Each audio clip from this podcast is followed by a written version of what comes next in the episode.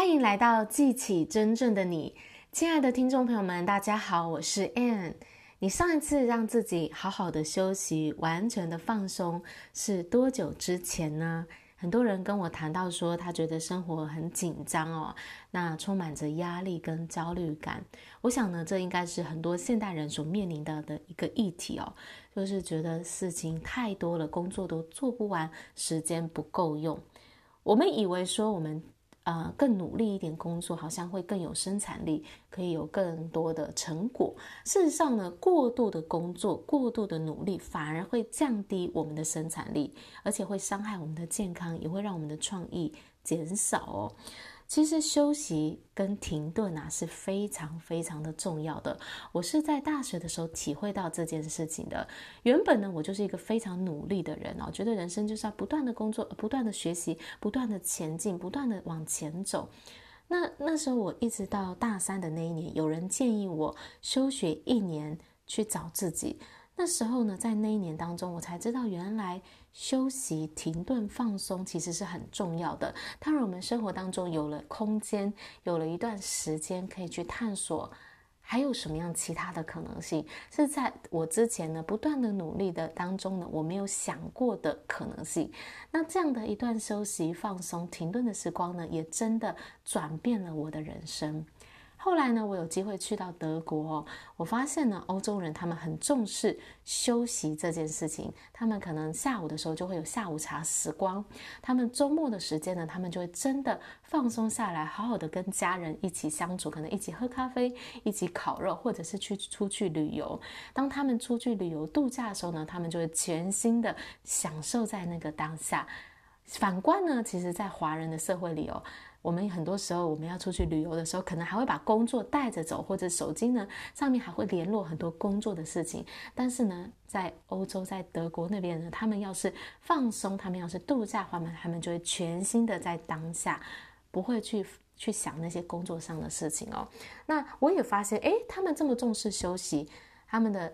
假期也比一般华人还要更多，诶，怎么他们的他们的生产力还是很高啊？他们反而更有创意，他们反而更加的快乐，不会因此而这样的呢，让他们好像产生产率变低哦？不是的，反而呢，透过休息，他们得到了充电，他们就更有余裕去做一些的新的发想，更有创意去解决他们所遇到的问题。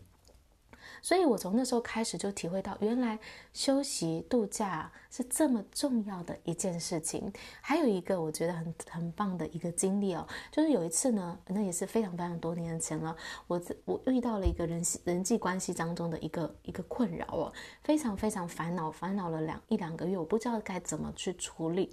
那那时候呢，我就是到法国一家修教修道院里面参加了他的一周的 Silence Week，就是呢，在那一个礼拜当中静默，不跟任何人做语语言上的交流，只跟自己的内心去对话。那在那一个礼拜中，真的蛮神奇的。我也不知道我的内在发生了什么样的事情，但是呢，我的那些烦恼竟然就被我放下了。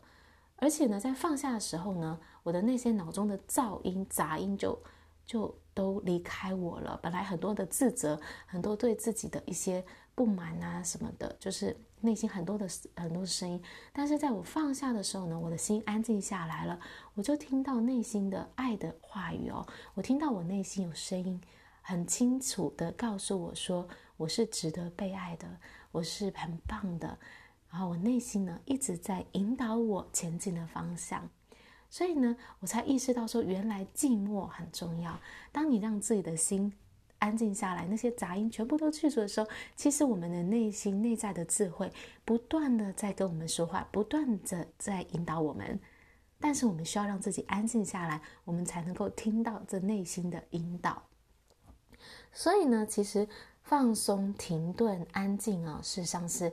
我们在个人发展上非常重要的一项功课和一项工作。很多人觉得我去度假不是工作，其实我们要把度假。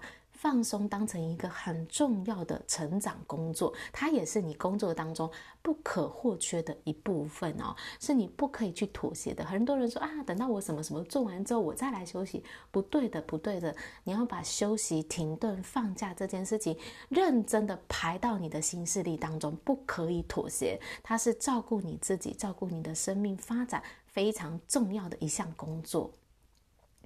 我很喜欢有一句话说呢，不要害怕逃离，从一切当中逃离出来，常常啊是对一些最成功的人、一些最忙碌了的人一个很大的帮助。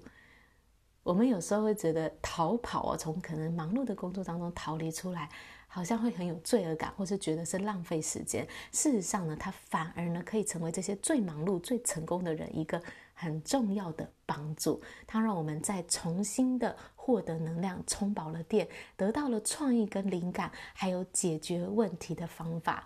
所以喽，请大家想一想哦，你让自己在生活中有哪些时候，你可以让自己好好的放松跟休息呢？你愿意在你的生活当中拨出哪些的空间，可以让自己休息、停顿，好好的度个假呢？